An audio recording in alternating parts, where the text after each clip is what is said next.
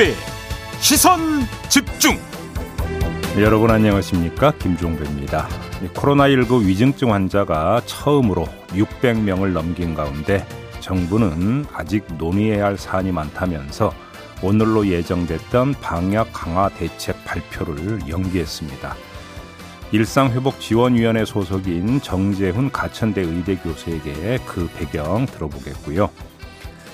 양당의 대선 준비 상황도 짚어볼 텐데요. 김종인 전 위원장 없이 선대위를 출범시킨 국민의힘의 상황은 2부에서 김병민 선대위 대변인에게 들어보고요. 이재명의 민주당을 만들기 위해 새로 당직 인선에 나선 민주당의 상황은 3부에서 전략기획위원장으로 임명된 강훈식 의원에게 들어보겠습니다. 11월 26일 금요일 김종배의 시선 집중 광고 듣고 시작합니다.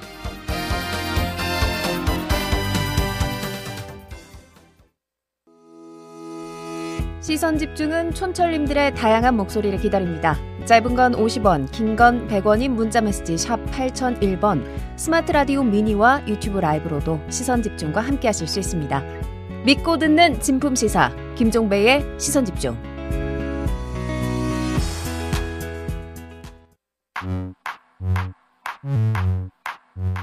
뉴욕에 뉴욕타임즈가 있다면 시선 집중에는 JB타임즈가 있다 촌철살인 뉴스 총정리 JB타임즈 더 막내 작가와 함께 시선 집중의 문을 열겠습니다. 어서 오세요. 네, 안녕하세요. 더 막갑니다. 고세원님, 저희 시선 집중 단골 촌철이자 정말 찐팬이신데요. 오, 예. 오늘 마지막 주 금요일인데 안동진 PD 나와야 하는 거 아닌가요? 어, 그러게요. 라고 올려주셨는데, 네. 네, 목소리만 지창욱 PD는 곧 만나시게 됩니다. 오늘은 그냥 저와 함께 하시면 될 것 같고요. 네, 더마카가 이렇게 이야기하는 이유는 다음 주 월요일이 되시면 알게 되십니다. 네, 김영민 님이 음. 이젠 시선 집중 시간이 되면 알람이 없이도 자연적으로 눈이 떠져요 라고 인사 보내주셨습니다. 어허, 그렇죠. 자체 알람 시선 집중. 네, 저희가 알람 역할을 하고 있는 거죠. 네. 네. JB TIMES 가시죠. 네, 어제 윤건영 의원이 겸상이 싫다는 김종인 전 위원장이지만 결국에는 구원 등판 형식으로 들어갈 거다. 단 삼김 체제는 국민의힘이 지옥문을 여는 거고 결국 실패작이 될 거다. 라고 얘기를 했었죠. 네. 과연 이 전망이 맞을지 궁금한데 김종인 전 위원장과 윤석열 후보 간의 오고 간 말을 보면 냉랭한 기류가 조금 감지가 되기는 하거든요. 예. 일단 한번 들어보시죠. 오늘 무슨 뭐 어디 보니까 뭐, 뭐, 나한테 무슨 최후 통첩을 했다고 네. 오늘 또 신문은 어디, 주접 돌아다녔던데, 잘 됐다고 그래서 그 뉴스 보고. 나는 밖에서도 돕겠다는 얘기 한 적도 없어요. 그 김종인 박사님과 관련되는 얘기는 우리 언론에 더 말씀 안 드리는 게 바람직하다고 제가 얘기했지 않습니까? 네, 밀당의 끝은 어디인가 이런 말이 생각이 나는데요. 네. 제이비 어떨 것 같으세요? 밀당을 잘못하면 파경으로 갈 수도 있거든요. 네. 그렇지 않습니까? 그래서 밀당에서 가장 중요한 것은 선인데요. 선을 넘는 밀당이 되느냐 아니냐. 이게 중요한 거지 않습니까? 그렇죠. 근데 뭐 주접던다 이런 표현까지 나왔다라고 한다면 이건 밀당의 선을 넘은 것으로 봐야 되는 거 아니겠습니까? 음.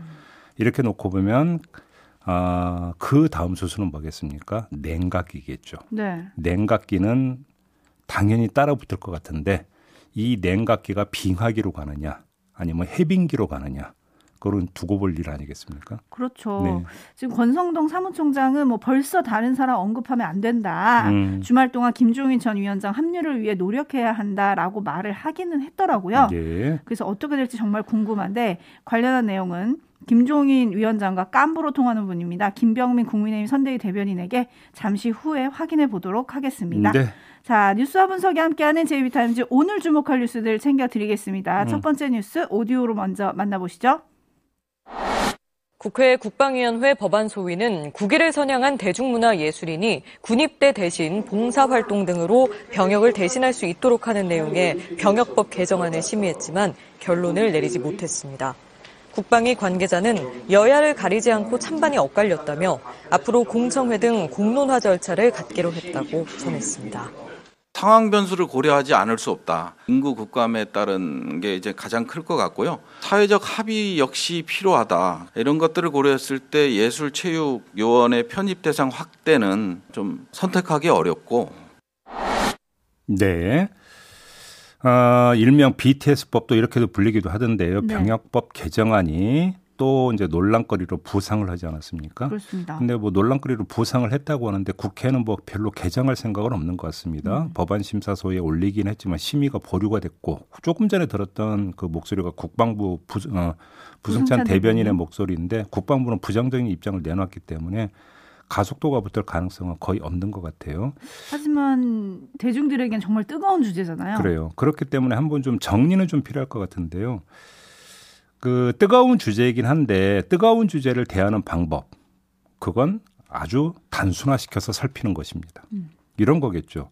뭐, 뭐 이건 뭐저 개인 뭐 생각입니다만 이 문제는 도 아니면 모지 개나 걸은 성립되지 않는다. 오. 이렇게 봐야 될 것 같아요. 왜 그러냐면 특례 제도를 아예 없애든지 아니면 유지할 거면 그 대상을 누가 보더라도 납득할 수 있게 열든지 이렇게 가야지 네. 어느 대상은 특례 대상으로 포함을 시키고 어디는 안 된다.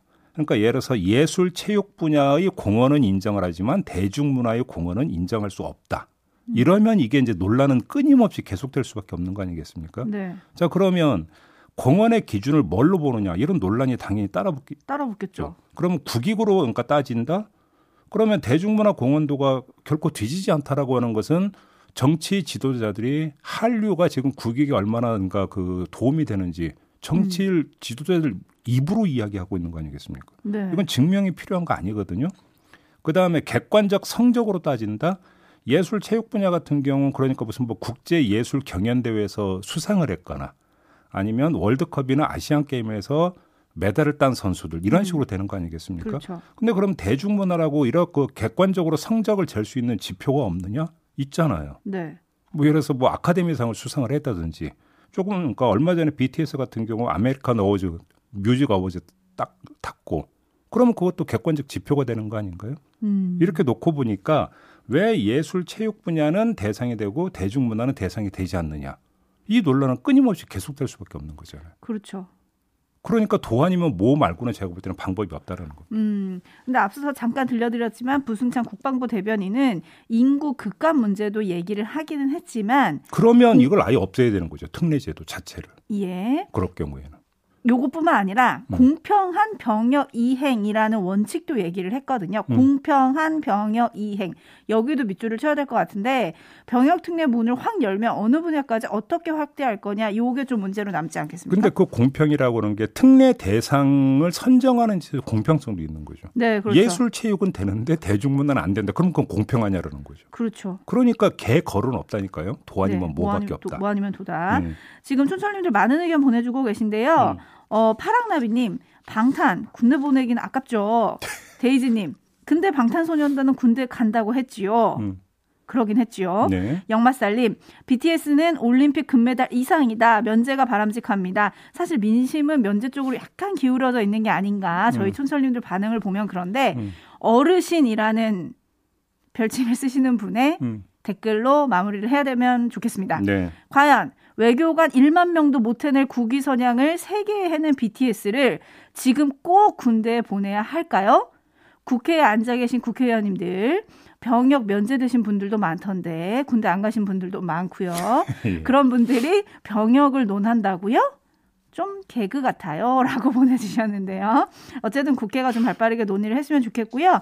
방탄소년단 7명의 멤버는 일단 모두 입영 연기가 확정이 된 상황입니다. 그렇습니다. 그래서 음. 완전체를 언제까지 볼 수 있냐 이것도 좀 뉴스거리긴 했는데요. 가장 나이가 많은 멤버가 진인데 음. 진이 92년생입니다. 그래서 네. 내년 12월까지는 일단 활동이 가능합니다. 음. 그 전에 답을 찾을지 시선 집중해 보겠습니다.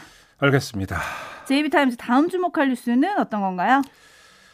윤창호법 얘기를 좀 해보겠는데요. 헌법재판소가 윤창호법에 위헌 결정을 내렸습니다. 네. 두번 이상 음주 운전에 적발될 경우 가중처벌토록 한 도로교통법 148조 2항 음. 이거에 대해서 위헌 결정을 내린 건데요. 책임과 형별 간의 비례 원칙을 위반했다. 이런 판단인 겁니다. 그러니까 크게 이제 그 두 가지 점을 봐야 될 것 같은데 한 번 음주운전과 두 번째 음주운전 간의 시간적 제한이 없는 것이 문제다. 윤창호법에. 네. 이렇게 지적을 했는데 시간의 간격이 멀 경우 그러니까 생명과 신체를 반복적으로 위협한 행위로 단정하기 어렵다. 이렇게 본 거죠. 헌법재판소에서. 음. 두 번째, 형의 선고나 유죄 확정 판결과는 무관하게 음주운전에 적발된 것만으로 가중 처벌하는 것도 문제다. 이렇게 했는데요. 알코올 농도나 운전 차량 종류 등에 따라서 위험의 정도가 다를 수 있는데 이걸 고려하지 않는 건 지나친 엄벌이다. 이런 거죠. 그러니까 요. 똑같이 음주운전을 했더라 하더라도 면허 취소가 있고 면허 정지가 있는 거고 경중이 있는 건데 이걸 가리지 않고 그냥 1회 1회로 해가지고 한드럼으로 묶어서 하는 것 자체가 너무 지나치게 과한 엄벌이다. 이런 음. 주장인 것이죠. 지금 논란이 많습니다. 이 판결을 두고 네. 지금 가을님도 음주운전자들이 운전할 권리가 있나요? 라고 좀 보내주고 계신데요. 네. 이 판결을 어떻게 봐야 될까요? 뭐 얼마나 거창한 법 논리인지는 잘 모르겠습니다만 애당초 재정 취지로 돌아가서 상식에 입각해서 한번 말씀을 드려보겠는데요. 자 이런 한번 반문이 성립이 될 수 있을 것 같습니다. 절도범이든 강도범이든 반복 범죄를 저질렀지만 음. 범죄 행위의 시간적 간격이 멀면 그럼 기존 정권은 크게 문제 삼지 않습니까? 네. 그러니까 법원 판결을 보면 초범인 점을 고려해서 양형을 낮게 잡고 재범이라는 이유로 해서 높게 잡지 않습니까? 네. 그럼 이건 어떻게 받아들여야 되는 겁니까?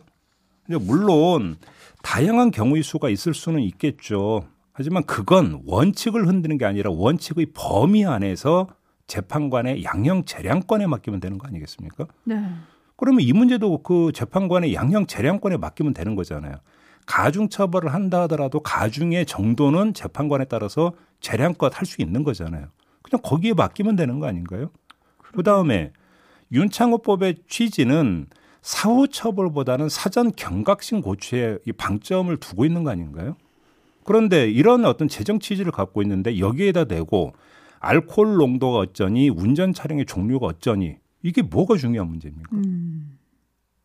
상식적으로는 이런 반문이 충분히 성립될 수 있는 거 아닌가요? 그러니까요. 음. 그래서 현직 판사 조차 네. 어제 법원 내부망에 음. 지금도 음주운전으로 인해 무고한 사람들이 희생되고 있다. 음. 헌재의 결정이 누구를 위한 것인지 의문이다라고 비판을 했더라고요. 그러니까요. 음, 지금 촌철님들도 거의 비판적인 댓글이 일색인데요. 네. 김정원님, 국민의 눈높이를 법원이 못 따라가지 않으면 아, 이제 헌재도 못 따라가네요. 라고 꼬집어 주셨고요. 네. 비슷한 의견이신데 행복한 여자님이 법은 언제나 국민 정서와는 멀어 보입니다. K님, 음주운전 여러 번 하다가 한 번 걸리는 거예요. 라고 꼬집어 주셨고요. 음. 박SY님은 누구 아들 때문에? 라고 보내주셨는데 네. 비슷한 네. 의견으로 7839님이 이 소식을 노엘과 그 아버지가 좋아합니다. 뭐 거기까지 연결지을 사안은 아닌 것 같고요. 다만 말씀을 드리고 싶은 게래요. 윤창호법의 재정 취지는 네. 술을 마셨으면 한 잔이라도 마셨으면 운전대 잡지 말라. 그러니까요. 그게 재정 취지예요. 네. 여기서 알코올 뭐 그러면 혈중 알코올 농도 이런 얘기가 왜 나옵니까 도대체 여기서? 그러니까요. 그래서 음. 누군가는 혹시 헌법재판관님들이 경험? 막 이런 의견도 보내주고 계신데 너무 너무 너무 나가지는 네. 말고요. 네. 어쨌든 윤창호법의 재정 취지와는 좀 상충이 되는 판결이기 때문에 음. 이거를 가지고 또 이제 각급 법원에서 음. 판단을 음. 할때 음. 판사님들이 좀 머리가 아프실 것 같아요. 그러니까요. 아니 이렇게 이제 위헌 결정이 내려졌으면 이거는 법 조항을 다시 손질을 해야 돼요. 그러니까 네. 판사 이전에 이건 입법부에서 다시 손질을 해야 된다는 이야기가 되는 거거든요. 그러니까 음. 아예 이 조항을 삭제를 하든지 다시 바꾸든지 이래야 된다는 이야기가 되니까 네. 국회에서 어떻게 받을지 일단 이거부터 다시 그러니까 봐야 되는 거죠. 알겠습니다. 하지만 또 이런 얘기도 하더라고요. 일각에서는 실제로 윤창호법의 가중처벌 조항이 시행됐지만 음. 재범률은 크게 줄지 않았다. 네. 그래서 법적인 처벌 외에 추가적으로 좀 논의해야 될 것들이 있다. 예를 들어서 음. 정부가 치료적 개입이 필요하다. 왜냐하면 음주운전은 아까도 말했지만 약간 상습적이기 때문에 네. 치료적 개입이 필요하고 음. 또는 음주운전으로 면허가 취소된 경우에는 죄 취득을 아주 아주 어렵게 해야 한다. 이런 전문가들의 그렇죠. 의견도 있더라고요. 그렇죠. 거기다가 뭐 이제 물론 그 뭐 새로 나오는 차에 한정되는 얘기지만 어, 차에서 알코올 감지 센서를 달아가지고 어. 아예 그 알코올 그러니까 냄새가 나면 시동이 안 걸리게 하는 장치 이런 것도 이제 개발돼서 그러니까 나오고 있지 않습니까? 음. 아 그러니까 더 아주 원천적인 것이겠죠. 네. 근데 이거는 이제 돈 갖고 있어서 차 살 수 있을 때 얘기니까 좀 약간 예외적인 경우로 하고요. 네. 네, 아무튼 오늘이 금요일인데요. 혹시라도 술 약속 있으신 분들은 차는 두고 출근하시길 바라겠습니다. 아, 그렇죠. 네. 음주운전 안 돼요. 자, 뉴스 분석이 함께하는 제이비타임즈 다음 주목할 뉴스는 어떤 건가요? 국회 과학기술정보방송통신위원회 위원장을 맡고 있는 더불어민주당의 이원욱 의원이 정보통신사업법 개정안을 발의를 했습니다. 정보통신망 서비스를 법적으로 명시를 하고 정보통신망 서비스 이용 계약을 체결할 때 이용 기간, 전송 용량, 이용 대가 등을 반드시 계약에 포함시킨다. 요런 규정입니다. 여기서 그러니까 밑줄 쳐야 되는 거 바로 이용 대가인데요. 네. 넷플릭스와 디즈니 플러스 같은 음, 미국 업체가 망 사용료를 법 그러니까 안 내고 그러니까 넷플릭스 같은 경우는 지금 망 사용료로 분쟁을 그러니까 벌이고 있는 상황 아니겠습니까? 네. 여기에다가 이제 디즈니 플러스도 한국에 상륙을 했기 때문에 이 문제를 좀 정리를 해야 되는 건데 그 차원에서 법자에 나선 것으로 해석을 하면 될 것 같습니다. 음. 이원우 의원은 넷플릭스는 오징어 게임에 이어서 지옥까지 이 세계적인 인기를 끌면서 한국 컨텐츠로 상당한 수익을 내고 있는데 대가 없이 사용한 망을 통해 벌어들인 수익은 뒤로 한 채 자신들이 투자한 금액만 강조하는 것은 매우 이율 배반적인 모습이다. 이렇게 언급을 했어요. 네, 뭐 넷플릭스를 고려한 법안 발의다. 누가 봐도 이렇게 해석을 하면 되겠죠. 음, 이거는 여야 이견이 없지 않을까요? 뭐 여야 의원들이 앞다퉈 관련 법률을 여러 개 내놨다고 그래요. 그다음에 법원도 얼마 전에 넷플릭스의 망 사용료 분쟁을 벌이고 있는 SK 브로드밴드에 손을 들어준 적이 있었습니다. 음. 그러니까 뭐 이거는 뭐 정책으로 논쟁 벌일 필요가 없을 것 같은데 근데 그렇지 않을 수도 있습니다. 네? 미국 정부가 뛰어들었기 때문인데요. 캐서린 타이 미 무역 대표부 대표가 최근에 한국을 방문을 해서 FTA 협의를 가졌거든요. 이때 가장 먼저 꺼낸 말이 넷플릭스를 비롯한 미국 기업의 인터넷 망 사용료를 받지 말라. 음. 이렇게 요구하는 내용이었습니다. 그 이유가 뭐냐면 컨텐츠 생태계 발전을 막고 미국 기업에 대한 차별일 수 있다. 이런 두 가지 이유를 댔는데요. 한번 그러면 되물어 봅시다. 컨텐츠 생태계에 도움이 그러면 돼서 구글이나 애플 같은 곳에서 그 앱 결제 수수료를 그렇게 많이 받아가고 있습니까? 두 번째, 아니 우리 포털 업체도 매년 망 사용료로 700억에서 많으면 1000억을 낸다고 하거든요. 그런데 국내 업체는 망 사용료 내는데 미국 업체는 망 사용료 안 내면 오히려 역차별 아닙니까? 그렇죠. 그잖아요. 네. 그런데 미국에 아무리 이런 식으로 논리적으로 이야기를 해봤자 미국이 앞세우는 건 뭡니까? 힘이죠. 음. 그러니까 이게 문제인데 과연 대한민국 입법부가 미국의 힘을 돌파할지 이게 관건이다. 이렇게 정리해서 말씀을 드리겠습니다. 지금 말씀하셨지만 국내 기업 입장에서 보면 역차별이 될 수도 있는 거거든요. 음. 우리 국회니까 뭐 이런 상황에서는 미국 정부의 힘에 눌리면 안 되는 거 아닌가요? 그게 그게 당연한 이야기가 되겠는데요. 너무 단순한 항상 질문인가요? 원칙과 현실이 따로 가는 경우가 종종 있었기 때문에 네. 그래서 아, 우려감 때문에 다시 환기시켜 드리는 겁니다. 네, 촌철님들의 댓글로 마무리하겠습니다. 데이지님이 넷플릭스는 국내 통신사들의 망 사용료를 지급하지 않겠다는 똥배짱이라고 꼬집어 주셨는데요. 똥배짱, 무임승차 이런 단어들이 지금 눈에 많이 띄고 있거든요. 지금 똥배짱이라는 말씀을 하시니까 갑자기 떠오르는 옛말이 있는데요. 열심히 길 닦아 놨더니 먼 차가 지나간다고 그러죠. 네. 그죠? 저희 네. 옛말에 약해서. 아 그래요? 그 말 몰라요? 네. 열심히 길 닦아 놨더니 먼 차가 지나가더라. 라는 아. 말이 있습니다. 네, 촌철님들 알아들으셨죠? 저는 못 알아듣겠네요. 야, 이 말을 모른다. 야, 괜히 지금 연식 낮은 척 하는 거 아니에요, 혹시? 네, 이렇게 마무리하겠습니다. 뒤에 네. 준비된 인터뷰가 많습니다. 네, 더마카 수고하셨습니다. 고맙습니다.